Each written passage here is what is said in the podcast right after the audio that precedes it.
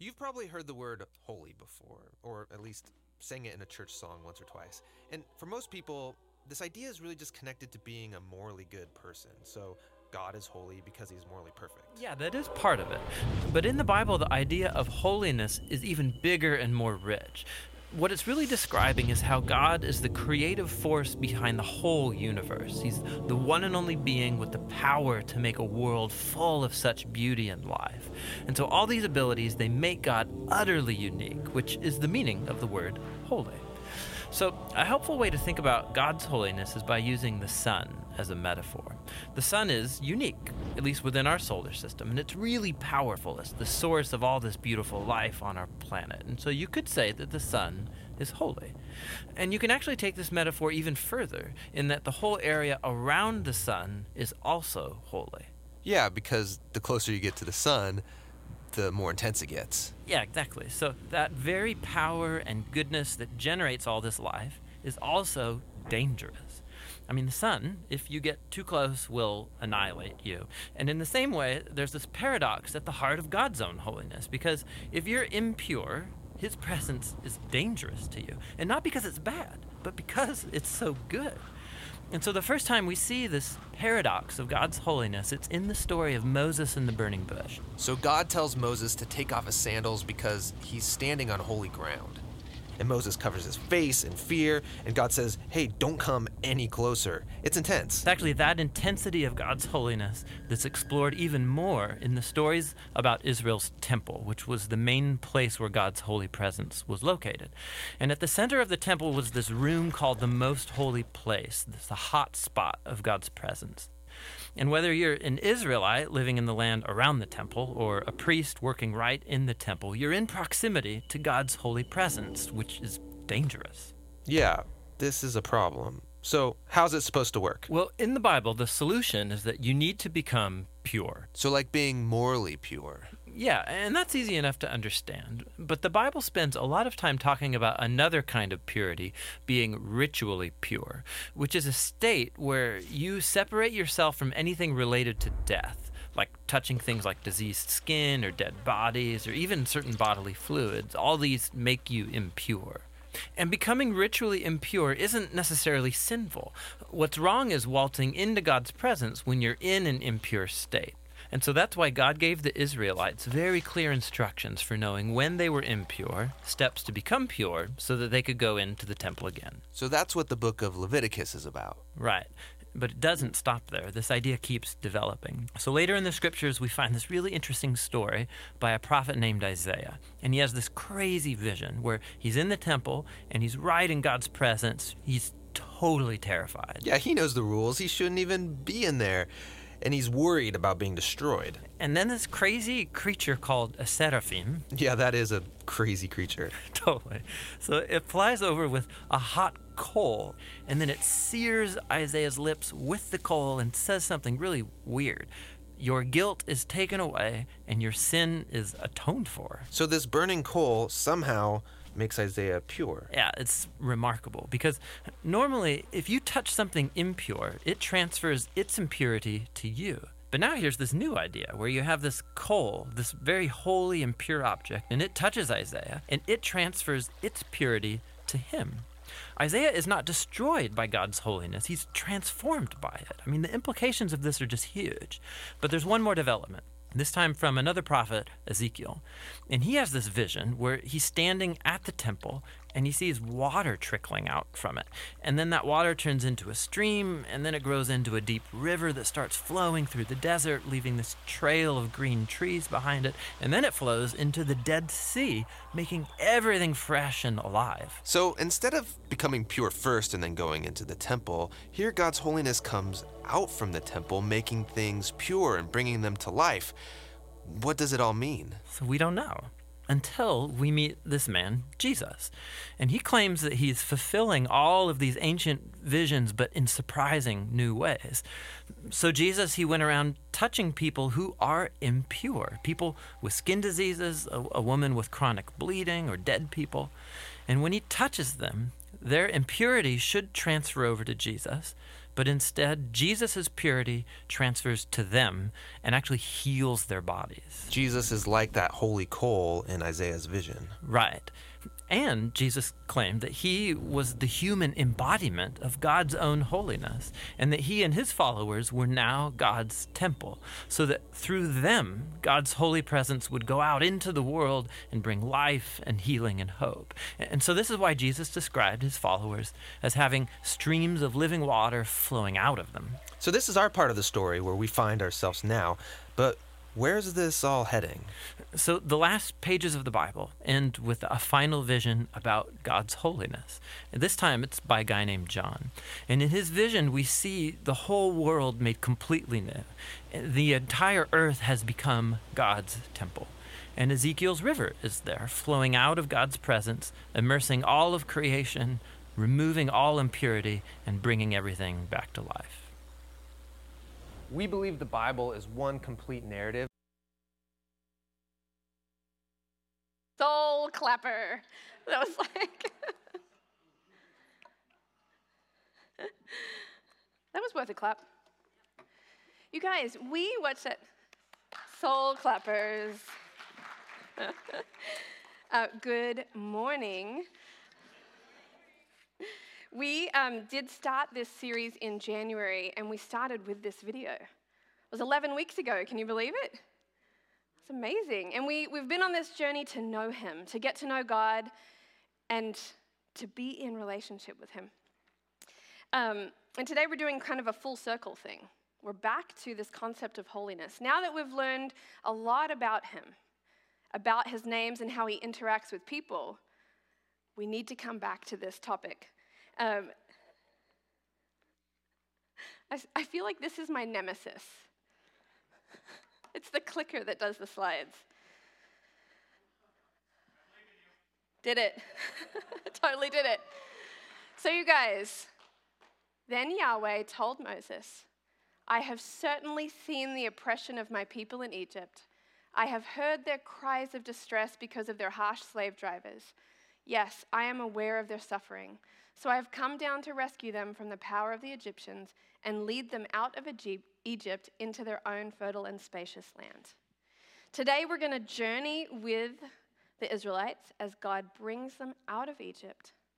And we're going to see this promise of a, you know, this special, spacious land that is not a place of their slavery anymore. We're going to watch what happens there. Does that sound good? So last week we talked about this I am Yahweh your God, who brought you out of the land of Egypt, that you should not be their slaves, and I have broken the bars of your yoke and made you walk upright, upside up, right? Last week we talked about being sideways. We had Liam laying on the ground. If you didn't catch that um, sermon last week, it's online. So it's kind of part one to today, but you can do them in different orders. We're, we're good like that, right, Kevin? but you know, we think we're upright, but we're not. We're sideways. And our thinking gets twisted because we're sideways. And we work out our lives in this way of having um, the knowledge of good and evil. Now we know I can do good things to please people, and I can do bad things to hurt people, and, and I can even do good things and hope that you love me and miss the mark and so all of my efforts can end up in total loneliness anyway. And we have this like mentality, right? It's this slavery mentality. And what flows out of our lives then is comparison, judgment, self esteem issues. Excuse me. You know, like all of these things that flow out of that life. And God gives us this incredible gift. He sets us upside up, upright, righteous. That's what that word means, righteous. So that's what we did last week. You guys remember that? That was just a recap. We all on track? Okay. I would like the story to go like this. And God saw their suffering, and He came and He rescued them, and He brought them out of Egypt. And then He supernaturally transported them to the promised land and they were complete and whole and restored and healed and full of like the right way of, of thinking and treating other people, and their relationships were excellent, and they lived happily ever after. Wouldn't that be so good? Yes. No, that's not what we get.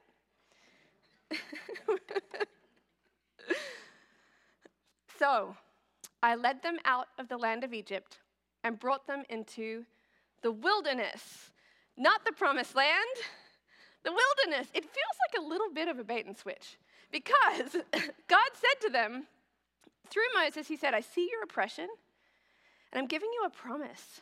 I'm going to give you a land where you can live and not be slaves anymore. And they're like, okay, we're in. And then he leads them out of Egypt. You guys, they've been in slavery for 400 plus years. Okay? They know about this God because he is the God of Abraham and Isaac and Jacob. But he hasn't been their God because they've been in slavery and they haven't known him. And all they know now is, oh, the God of our forefathers has heard our cries and he's pulling us out. And they march out of Egypt. You know, guys, this is before Google Maps. They couldn't, like, well, let's just see what it's going to look like. There was no way. They had been in slavery, they had no idea what was out there. Excuse me, anybody else fighting the little spring tickle? I know. They came out into surprise wilderness. And it frustrated them. Wouldn't it frustrate you? Hasn't it frustrated you? God has come into your life.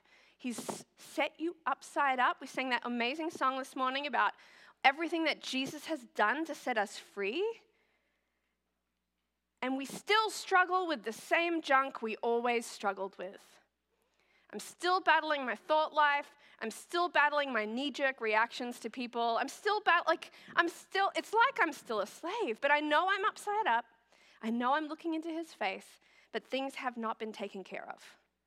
Right? I just feel like God would take care of that stuff. I mean, haven't you heard stories of people? So, uh, my church at home, there was a story that I was very young, so I didn't see it, but this is the, the story, and apparently it's true. I'm just realizing now that I was so young, I have no way to verify it. But I'm just going to present it because it was like the story of our little, a little church. There was a man who, who met Jesus, gave his life to him, and wanted to get water baptized. But our church back then made you wear white when you got water baptized. Okay? And he was just terrified that when the white t shirt got wet, that you would see his highly offensive tattoo through the shirt. When he came up out of the water, it had been washed away. And we love that. We love that story, right? But that is not what God gives every single element of our life. Some people come out of the water free from addiction, or some people come out and they've been loosed from their anger bondage. You know, there are things where this, this is true. We see God like give us a real good leg up on things, right? But there are things that nag, and hang on. Anyone else?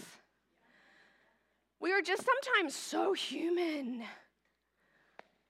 You know? Um, I gave them my statutes and made known to them my rules, by which, if a person does them, he shall live. Wait a minute. Last week we talked about how there's nothing you can do to earn righteousness. Didn't we say that? There's nothing. It is a love gift from God. There's nothing we can do to earn salvation. apparently, apparently, I'm done with this. that was not a mic drop, that was a tech drop. You guys, what is this? He sets us upside up, doesn't require us to do anything to earn it, and then slaps us with rules? Weird.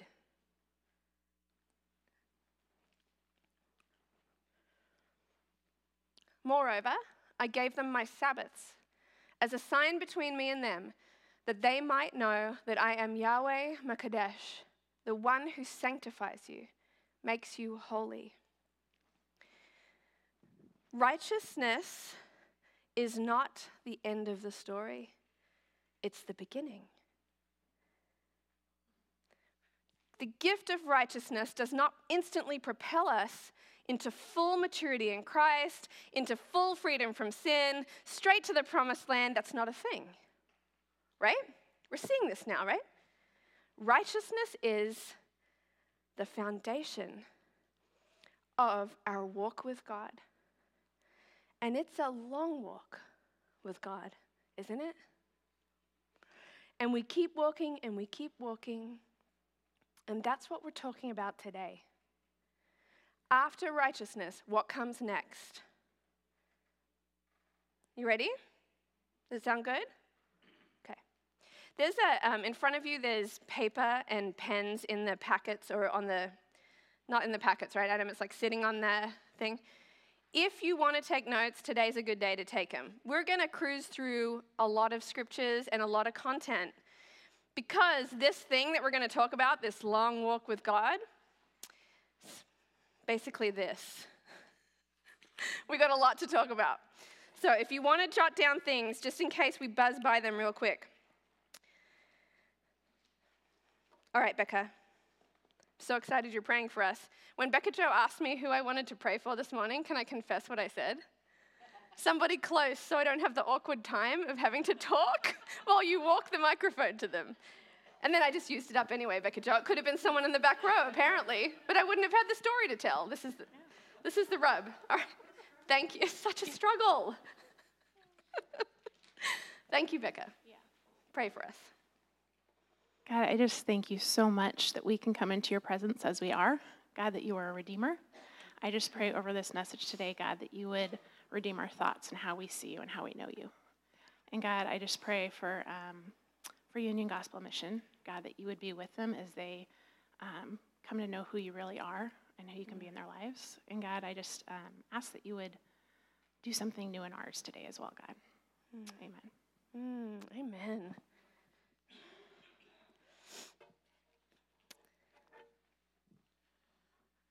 For I am Yahweh, who brought you up from the land of Egypt to be your God. So you must be holy, because I am holy. This is not a concept we talk about in everyday life, except like for like an adjective for expletives sometimes, like holy Moses or like holy cow. Holy, holy cats, somebody weird once said. It was me. Um, so holy, holiness. This is not something we really talk about. And actually, in the States, you have even like a greater disadvantage than I did because I'm from a country that has a monarchy. So I understand the concept of kingship and queenship, and it's, it's kind of absent from the culture here. So there really is not much talk about holiness. The closest thing, okay.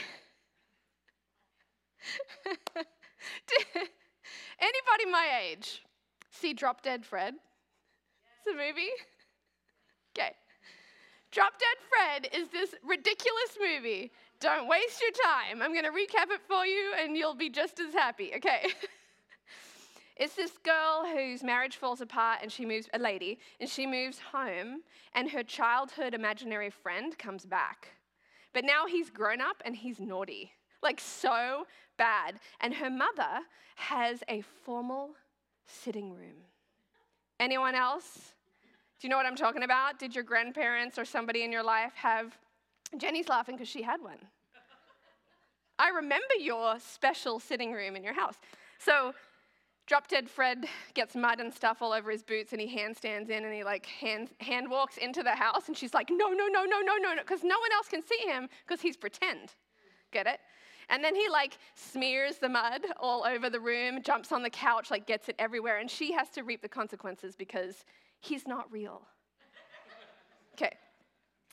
But we have this concept of holiness, I think, that's kind of like that. It's like there's this special room. Don't walk in that room. That's for guests. Does anyone know what I'm talking about? Formal dining rooms. What is that? Formal dining rooms for the formal days. We don't have what formal days? Christmas, Easter, and Aunt Susan's birthday. Like, that's kind of it. You bring out the fine china, you set the perfect table, and you tell your small children, You break this plate, I break you. Do, Come on. It's the fine china. I think we have this concept about holiness that is kind of like this weird, separate, not normal, and kind of scary scenario. What does holiness look like in our lives if that's our view of it? You know what I mean? Or if we think God is holy and that's our view of holy, what do we think of God? He's weird, separate, don't dirty him, don't crack him, don't offend him. You know what I mean? Our view of holiness will shape what we believe of God and it will shape our relationship with him. If you think that holiness is fine china, then you think holiness is offendable, breakable, corruptible, delicate. And holiness is powerful and robust, isn't it? Holiness transformed the world. Holiness is not. Do you know what I'm saying? So let's talk about this holiness thing. What else is holiness? Let's think about who God is, the names of God that we've been studying. What would you say? Fierce? I think holiness is fierce. I love that image of the sun tours. Did you see that? Fly a little close to the sun and psh. Holiness is fierce.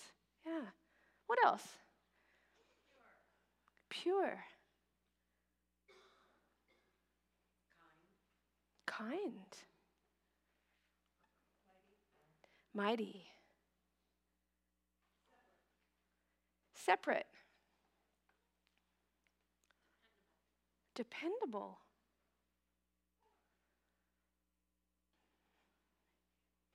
Different to us, right? Constant.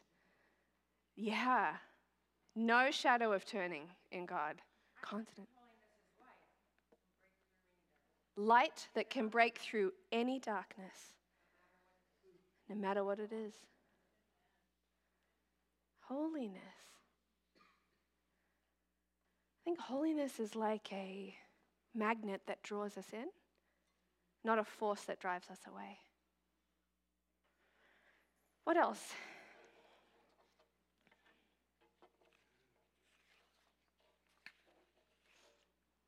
Is it an unobtainable standard that you can't reach no matter how hard you try? Because we're not talking about righteousness, that's a gift to you. But what about holiness? What do you have to do to meet that standard? And how often do you fail and then it lead to shame? That is not holiness. It is not a carrot that God dangles out in front of you. In fact, you guys, this is a word that I feel like God gave us today. Holiness is your original identity. You are not striving to become holy, you are being remade holy.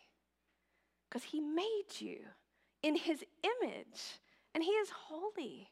And so, this journey with Him is about you becoming you again, being free from the junk that has built itself onto you, this slavery mindset, the knowledge of good and evil, judgment, shame, pride, comparison, overreacting.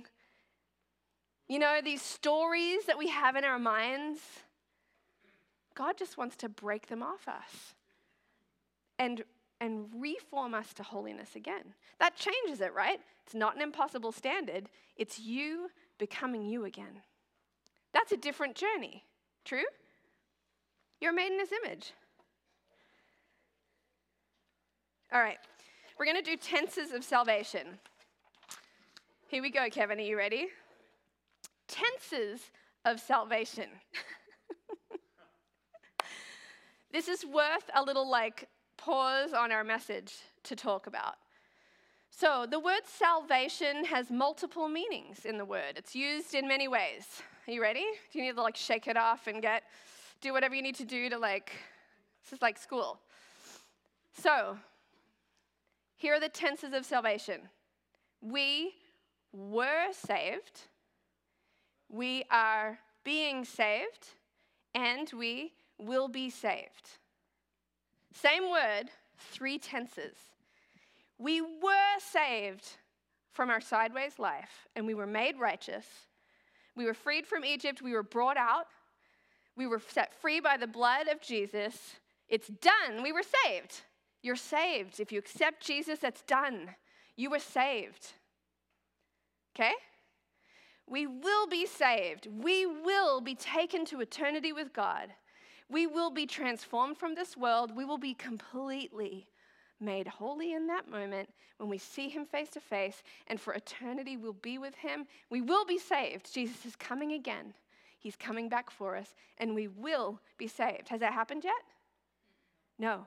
We will be saved. It's going to happen in the future. So we were saved. We will be saved. They're both salvation. Okay? This middle part, this long wandering journey in the wilderness, is we are being saved. We're being made into his image, we're being transformed into holiness. We are being, today, we are being saved. We were saved could also be called justification, just as if I'd never sinned. Upside up, no effort on my own, all I have to do is say yes, wrapped in that exoskeleton of righteousness that we talked about last week. Okay? The middle part is also called sanctification. Yahweh M'Kaddesh, I am the one who sanctifies you, who makes you holy. That's this. This we will be saved could also be called glorification. We will be made glorious. It's amazing. No effort involved in this one except saying yes. No effort involved here except being kind of ready, right? Ready for him? Lots of effort involved here in the middle. So today we're talking about this. I was going to say this big middle. I think we all have a big middle. Maybe we just need to remember big middle. Does that make sense, guys? Also, let's just say this is the gradual healing of dysfunction in our lives because we were slaves and even though we've been brought out, do you know what we still think like? Slaves. It is just sticky, that slavery mentality. It just sticks, sticks, sticks. It's very hard to shake off. And we're going sh- we're going to see a story today of what the Israelites did, and, and let it hit your heart. It's us too. if we think we wouldn't have done the same thing, we have done it. We do do it. We've done it today. We're going to do it all afternoon. It's tricky. Um, also, we could also call this like discipleship, couldn't we? It's discipleship. It's like this big middle. And I keep like dancing in the middle here. It's what our lives are. All right. I do want to read some verses. So we're going to do Philippians 1 6. And I am certain that God, who began the good work within you, will continue his work until it is finally finished on the day when Christ Jesus returns. So I want you to anchor this conversation in this understanding that Yahweh M'Kaddesh, he is the one that sanctifies you. This is not works, right? This is not earning salvation. This is teaming with him. He is at work in your life. Partner with him, and he's faithful. So even when you're not faithful, he's got you covered. Okay, do you hear that? Let it soak in. Let's do Hebrews 10:14. Yes, Hebrews 10:14. Oh, you guys, this is such a good verse. I love this may actually be my new fave. I know. But listen, I'm going to read it 3 times cuz it's a bit ready? For by that one offering, Jesus' death, he forever made perfect those who are being made holy. Okay. For by that one offering, he forever made perfect righteousness those who are being made holy, sanctification. For by that one offering, he forever made you perfect, you who he's making holy. Isn't that awesome? It's both. All right, finally, Hebrews. I was like, Hebrews 10, I just want to do 10. But you guys, 11, 12, uh, they're really good. So we're going to go through 13 because I just can't stop. Because that's the kind of book Hebrews is. For our earthly fathers disciplined us. Remember? Disciple, discipline, sanctification. Our earthly fathers disciplined us for a few years, doing the best they knew how. That's truth, isn't it? best they knew how. But God's discipline is always good for us, so that we might share in his holiness. No discipline is enjoyable while it's happening, true. It's painful. But afterward, there will be a peaceable, peaceful harvest of right living for those who are trained in this way. Peaceful harvest of right living. So, you're made righteous and you start walking out sanctification, that fruit of righteousness, that seed of righteousness, grows up in your life and it becomes a harvest. It's really cool. So take a new grip with your tired hands and strengthen your weak knees. Mark out a straight path for your feet that those who are weak and lame will not fall, but become strong. So that's what we're doing today, guys. Take a new grip with your tired hands and strengthen your weak knees. Because we're coming out of Egypt and we're going into the wilderness because it is good. Because in that process, we will know God and we will be set free. He could, you guys, he could skip the wilderness. He could have relocated Israel into the promised land. He's done it actually in other parts of the Bible where people were instantly transported to other regions. This is not beyond his scope. Yahweh, he does stuff, right? He can do all the things. True? There's a reason why he took them through the wilderness. Okay, you ready to talk about it? Very quiet. Thank you, Larry.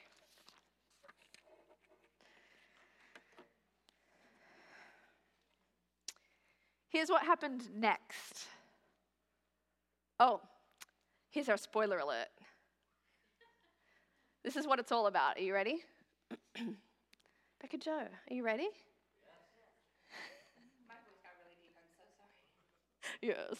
Yes. We're ready. Moses called the nation of Israel together and told them, You have seen with your own eyes everything Yahweh did in the land of Egypt. Here's one key for us the wilderness is so we can see him with our own eyes. And the way that happens is in the backdrop of difficulty. How do you know he is the one fighting for you? Because there's a fight. Without a fight, you would never know that. True? How do you know that he is your provider? Because there is lack, and then he provides. If you don't experience the wilderness, you won't see with your own eyes that God is who He says He is. You guys, when I want to get my kid a gift, I can just give them a gift, just hand them the promised land, and they're excited for a good 20 minutes. My children are so spoiled. And, you know, they have no respect for the things I give them. They just, so sad. Any other parents in the room feel that way? You're like, oh. But you know what would change that? Is if I partnered with them and said, I'll pay 50 50 with you, my friend. And they had to earn it. You know what I mean? They had to walk through that long wait. And in the, in the meantime, I'm getting to have a relationship with them. I'm matching them dollar for dollar. I'm encouraging them. I'm talking to them about the things in life that matter and what doesn't matter and setting your eyes on the right things and not getting distracted. You know what I'm saying? By the time they get that toy, it's beloved to them. It means more than just the toy, it represents relationship and growth. Is that a weird, like cheesy example to use? But that's what I feel like God is doing. He could pick you up and plonk you and set you free, and I just don't think you would understand how great that is. True? We'd just be like robots. Oh, yeah, I love God. I don't know why, I just do. He doesn't brainwash us and make us grateful. He proves himself to us, right? He walks with us through the hardest times, and we're transformed by it. Have I convinced you yet? Everything Yahweh did in the land of Egypt to Pharaoh and to his servants and to his whole country, all the great tests of strength, the miraculous signs, and the amazing wonders, none of those would have existed if they hadn't been in that context, right? He has even told you, for 40 years, I, Yahweh, led you through the desert. Your clothes and your sandals didn't wear out. P.S. That's not normal. They probably didn't know that that's not normal. So he reminded them. And I gave you special food. I did these things so you would realize that I am your God, Yahweh Elohim. But Yahweh must give you a change of heart before you truly understand what you have seen and heard. That last sentence, that sums up sanctification, doesn't it? You have to have a change of heart. You have to not be like a slave anymore, right? You have to be able to see and understand what he's done. Can I get an amen? amen? All right, so here's what happened. They've been in slavery, they get rescued out of the land and given a promise. So until now, all they've known is the God of Abraham, Isaac, and Jacob, who did all the stories we know because they were a, a, a verbal histories um, people.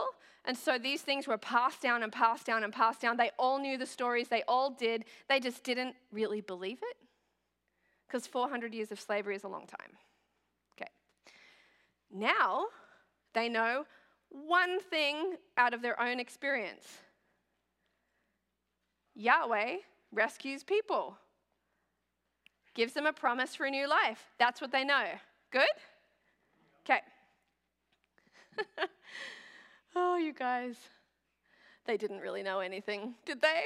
They knew nothing at this point. They're so cute. When Pharaoh finally let the people go, God did not lead them along the main road that runs through Philistine territory, even though that was the shortest route to the promised land. Have you ever felt that way in your life where you're like, I see a quicker route, God? Why are you dragging time on this? Here's why. God said, if the people are faced with a battle, they might change their minds and return to Egypt. Man, we do that, don't we? This is too hard. I've changed my mind. I know I, I know I said I wanted to like be used by God, but it's too hard. I've changed my mind. And I'll just go back to ignoring God. That was easier. We do it. So God, in his mercy, led them in a roundabout way through the wilderness towards the Red Sea. Read this last line. And the people of Israel went up out of the land of Egypt, equipped for battle. What? What? Hang on. There was a short route, just required a battle. They were equipped for battle, but God led them the long way. Why? They were equipped for battle and they didn't know it. They had the God of angel armies leading them into battle and they didn't know it. He is mighty to save and they didn't know it. One of the translations says, and they came up out of Egypt in battle formation. oh my gosh, you guys. How much do we live that way? We don't even know what God's deposited in our lives. Our fears decide that we are not those things. And so we go the long way, and that's a mercy from the Lord. Do you see he didn't like smite them with boils over anger? Because he does that. He's done it. He just did it to the Egyptians. No, there was a mercy in this. He knew that it would take some time. Guys, God knows it's going to take you some time. It's a beautiful gift, isn't it? Okay. Here's what happened next they were led by pillars of fire and smoke. So now they know God is present and kind of weird. Not like them, not human. Double sided tape? I need some. Um, you know, they're not human. He's not human. He's not like them. God could have come in a human form and walked among them. He's done it before. But he's trying to show them I am present and you don't get me at all. But they followed. The Red Sea parted for crossing. So, what do they know now? Oceans obey this one. what? Walls of water that they walked on through? And then collapse down and drown others? You want this God on your side. That's what they know now. Don't be on the other side. And do you know what the response was? Dancing and singing. That's not something they would have gotten to do as slaves very often. Spontaneous worship because they're seeing God with their eyeballs, right? They're seeing it with their own minds. It's amazing. Then they go to Marah, waters to sweet. This is what Robert led us in, right? God is our healer. He turns the bitter things into sweet things. And they discovered that God could do the impossible in their own lives. And then they were hangry and kind of whiny about it. And God gave them manna from heaven and quail. When the Israelites saw it, they said to one another, What is it? That's what manna is, the translation is. What is it? Hey, can you pass me the, what is it? We don't have a word for it. Pass me that thingy, that stuff, stuff. You know that stuff we eat? What is it? I don't know. That's what it, they called it thingamajig.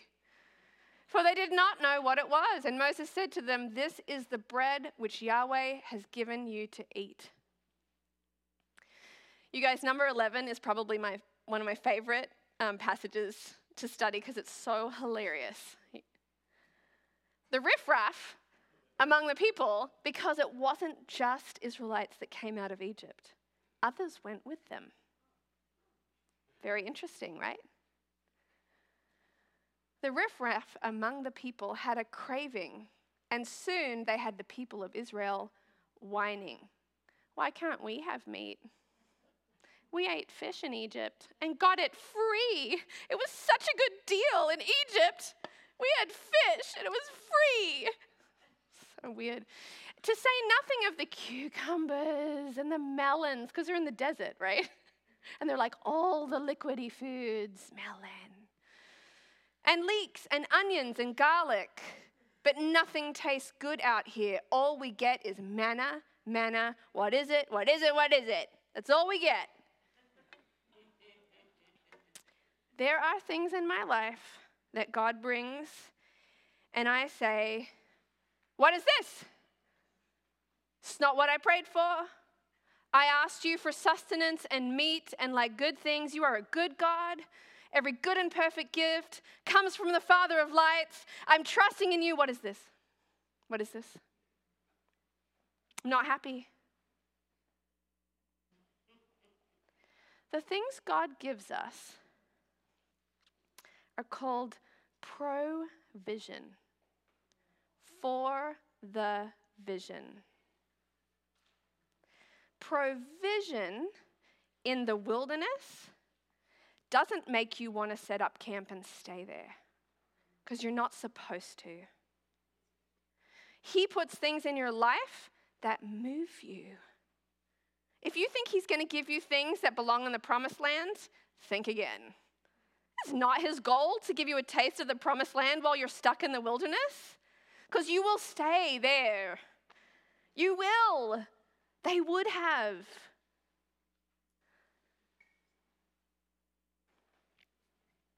You know, it's funny, we end up craving the old because we know there's a promise coming, and what God, God gives us is not that. And so we look and go, He said I'd get that, I got this, I'd prefer that. I mean, manna's good, it tastes like honey porridge. I mean, it's okay. but melons. And we trade the future for the old so quickly, don't we, guys? Man. Have hope if you have something in your life that makes you go, What is God doing?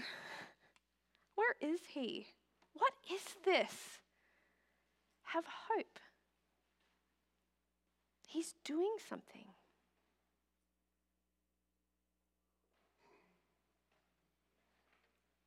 All right. Let's keep keep traveling with our friends, our besties that we're so much like. I love it. I love that. And we got it for free. yeah, because you were slaves. And they fed you like meager rations. Yeah, but those fish bones were excellent. Like, I feel like they're imagining things that aren't real. you know? Oh man, I do that. All right, so manna, bread, and quail. Then he talked to them about honoring the Sabbath. And now they know that God sets a day aside to be holy for worship and rest. And he provided double manna so they could do that. They still weren't happy about that though. And then water from a rock. They were thirsty, they were dying of thirst, and water came from a dry rock. God brings life from nothing, and they're learning it with their own eyes, right? Amalek defeated. So, this was another week we studied. The Lord is my banner. Remember, Moses held his arms up. Anytime they were up, they would win. Anytime they dropped, they would start to not win, and so start to not win. Lose? There's the word. Um, and so the guys held his arms up. That's that story, right? We're still in transit with them. Then the commandments and the laws were given. So remember, righteousness is not based on anything we do, but do you know what slaves do after they're set free from rigid slavery? Weird things, because they don't know anything. My husband used to work in the children's prison system, and kids would reoffend to get back in because they couldn't do life outside of the structure. We're kind of like that. So we need commandments and laws. And again, this is not to earn our position with God. We don't do stuff to please Him. But do you know what it does, these commandments and laws? You're not Egyptian and you're not a slave. So what are you? You're holy because He is holy. You are God's children that has a culture. God has a culture. He has a way of existing, and we are part of that kingdom. And so, this is how to live it the commandments and the laws were helping them understand oh, I'm not that. Oh, I'm this. Identity, how to treat other people, how to have possessions. These are things they'd never dealt with before. And spiritually, neither have we. And we need the ways of God to guide us to be set free from the ways of slavery. You know, when we're like, well, I just, I don't feel like I want to do the things God says to. And, you know, He loves me and I'm saved, so I don't have to. I would say that's kind of like way back here comment. Oh, I liked my fish. That's what it feels like to me. I do it. I'm not like pointing fingers. I'm so there too. We get weird about stuff like this, don't we? We don't want to we don't want to operate out a religion, which is so good. We don't want to operate a religion. The problem is we're throwing out God's ways with the bathwater. Aren't we? God gave us ways because they're good. They restore us back to holiness, which is our uh, initial, original identity.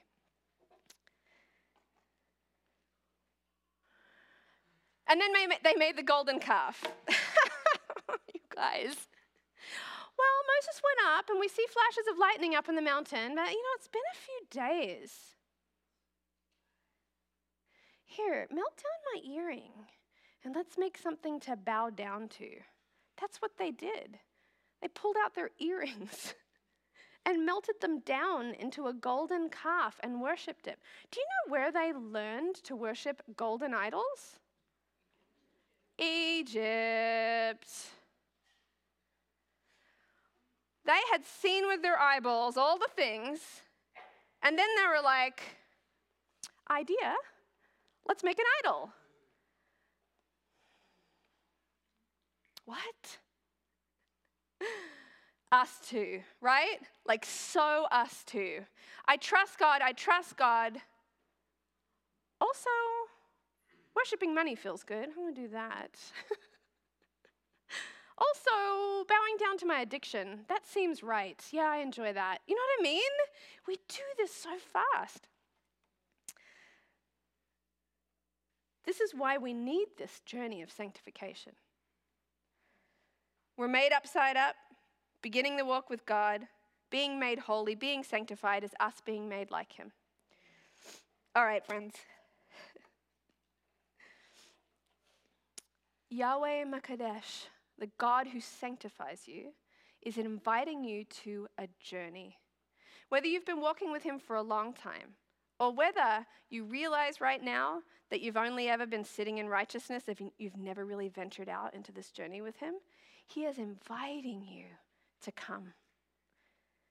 What it means is purposing to go there with Him. I wish I could be like, and here are the five steps. Here's how you do it wake up in the morning, set your alarm for five, that's the holy thing.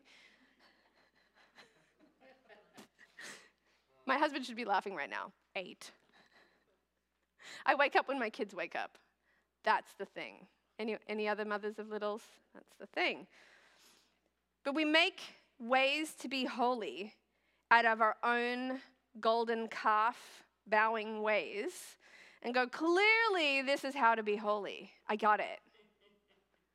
I'm going to do it this way. Which leads to comparison and judgment and pride and shame. So we're, we're just back in slavery. What this is about is a relationship. Holiness is not something we do to, in order to become holy. Holiness is something we do to see that we are already holy. So we have to get into this like habit of being God's people, like, like aware of it. I don't think they knew what they were doing with that golden calf. I feel like there may have been like one or two people in the crowd that was like, "You guys, I don't think we should." Who is this a good idea? I don't think this is a good idea. But not enough people. So here we are, the people of God.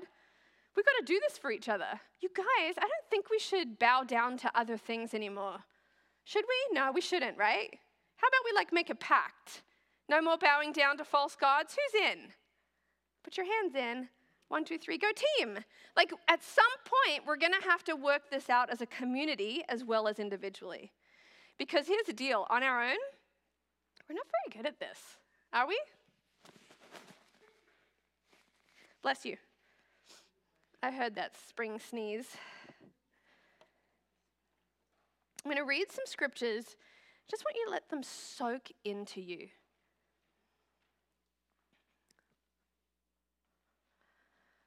I'm using the illustration of slavery to help you understand all this. Previously, you let yourselves be slaves to impurity and lawlessness, which led ever deeper into sin. Now you must give yourselves to be slaves to righteousness, to righteous living, leading to sanctification, which is holiness. Now you are free from the power of sin and have become slaves of God. Now you do those things that lead to holiness and result in eternal life. Beloved friends, what should be our proper response to God's marvelous mercies? I encourage you to surrender yourselves to God to be his sacred, living sacrifices and live in holiness, experiencing all that delights his heart. For this becomes your genuine expression of worship. Stop imitating the ideals and opinions of the culture around you, but be inwardly transformed by the Holy Spirit through a total reformation of how you think. This will empower you to discern God's will as you live a beautiful life, satisfying and perfect in His eyes. There is wonderful joy ahead, even though you must endure many trials for a little while. These trials will show that your faith is genuine. Pure gold put in the fire comes out of it proved pure. Genuine faith put through this suffering comes out proved genuine. So when your faith remains strong through many trials, it will bring you much praise and glory and honor on the day when Jesus Christ is revealed to the whole world. You love him, even though you have never seen him. Though you do not see him now, you trust him and you rejoice with a glorious, inexpressible joy. For you are reaping the harvest of your faith, the full salvation promised you, your soul's victory. So roll up your sleeves, put your mind in gear, be totally ready to receive the gift that's coming when Jesus arrives. Don't lazily slip back into those old grooves of evil, doing just what you feel like doing. You didn't know any better then, you do now. As obedient children, let yourselves be pulled into a way of life shaped by God's life, a life energetic and blazing with holiness. God said, I am holy, you be holy. You call out to God for help, and He helps. He's a good father that way. But don't forget, He's also a responsible father, and He won't let you get by with sloppy living.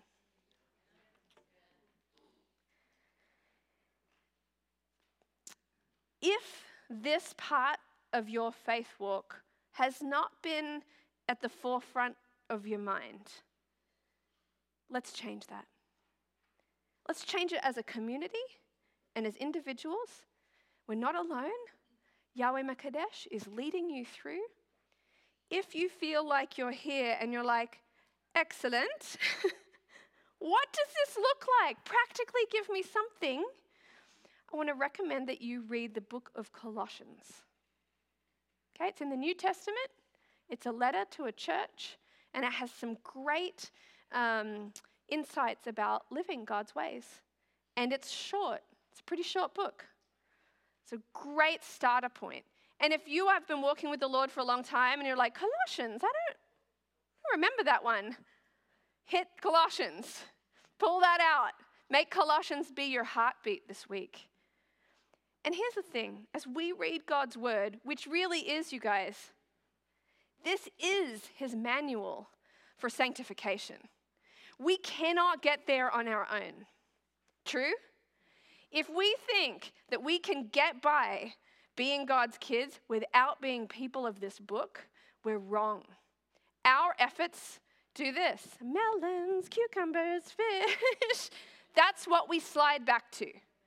Isn't that true? So you've got to get this into your heart, get it into your mind, do whatever it takes so set a challenge for yourself. Reach out to someone and say, Hold me accountable. I am reading Colossians this week. I am making it happen. It's short enough. You could read it this afternoon. You could read it every day for the whole next week. Every day, Colossians. It's doable, right? Don't you think, Kevin? Colossians. Who's in? Who wants to read Colossians this week? Let's like dive in. Let's work out. You guys, work out your salvation with fear and trembling, is what the word says, and that's what we're doing. Not fear, like, I'm afraid, but like fear that if I don't get this right, that I would be enslaved again. You know what I mean? It's like a it's like a warrior thing. Because today's a great day for a battle. So, add this into your life that you would say to God, Yahweh M'Kaddesh, God who makes me holy. I am your child. I am not a slave anymore. I am in the wilderness with you and I'm happy about it. Bring it on, God. Give me the manna. I know it's terrifying to pray that. But you want the manna, guys. The meat won't get you to where he wants to take you. Josh was a javelin thrower, very good javelin thrower. There's a thing about javelin throwing that involves your hips and you have to like twist them at the last minute. It's like a thing. So if you ever watch them run, they like run kind of sideways and they plant a foot and then they like twist their hips and it gives them the um, energy to throw the javelin out. Does that make sense? How am I doing, babe? I watched you. We were newly married, so I spent a lot of time at the track with him.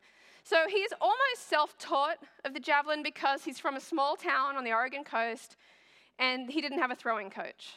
Um, and then he went to a small college um, in the area I don't want to throw them under the bus. They didn't have a throwing coach. so, and this was before the internet. So you couldn't YouTube javelin things. It wasn't a thing, okay? So on his own, he's, he's like getting books out of the library of how to throw. Like he's, he's trying to make it on his own. He got pretty far.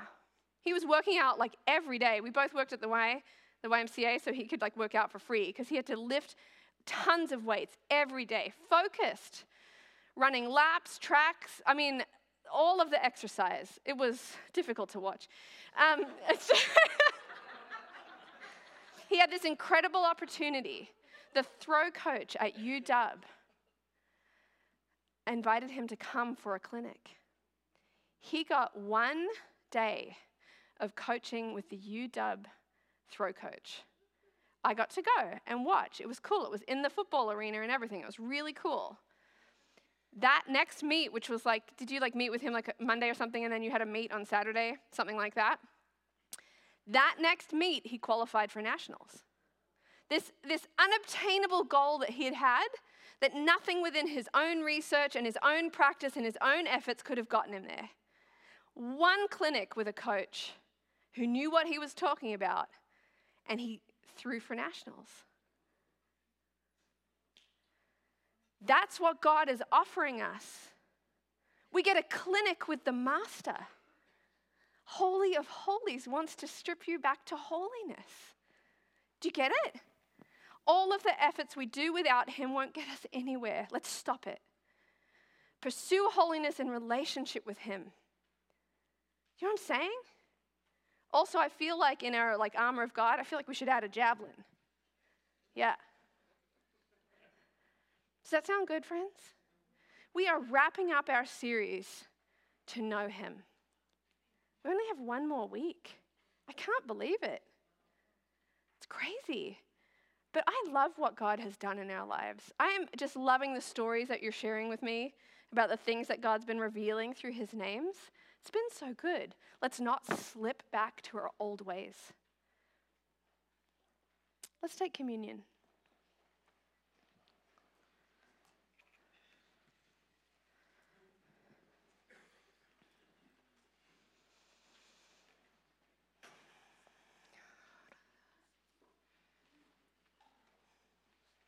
Yahweh, the one who makes us holy, thank you for coming to earth and walking this life and dying for us in our place. That you set us upright and you make us righteous. Thank you. We can do nothing to earn our place with you. Thank you that by your body and by your blood, we are set free. But God, additionally, we take your body and we take your blood and we say, We're in. We were in on this journey with you. We say yes to the wilderness. We say yes to the manna. We say yes to your lessons. God, help us to set aside the cravings for our slavery. Give us a vision and the courage and the strength to walk in holiness with you, God. Let us not be afraid to stir this up in each other, not out of judgment or comparison, but because this is the meaning of life. We take this communion, God, and we say yes to you.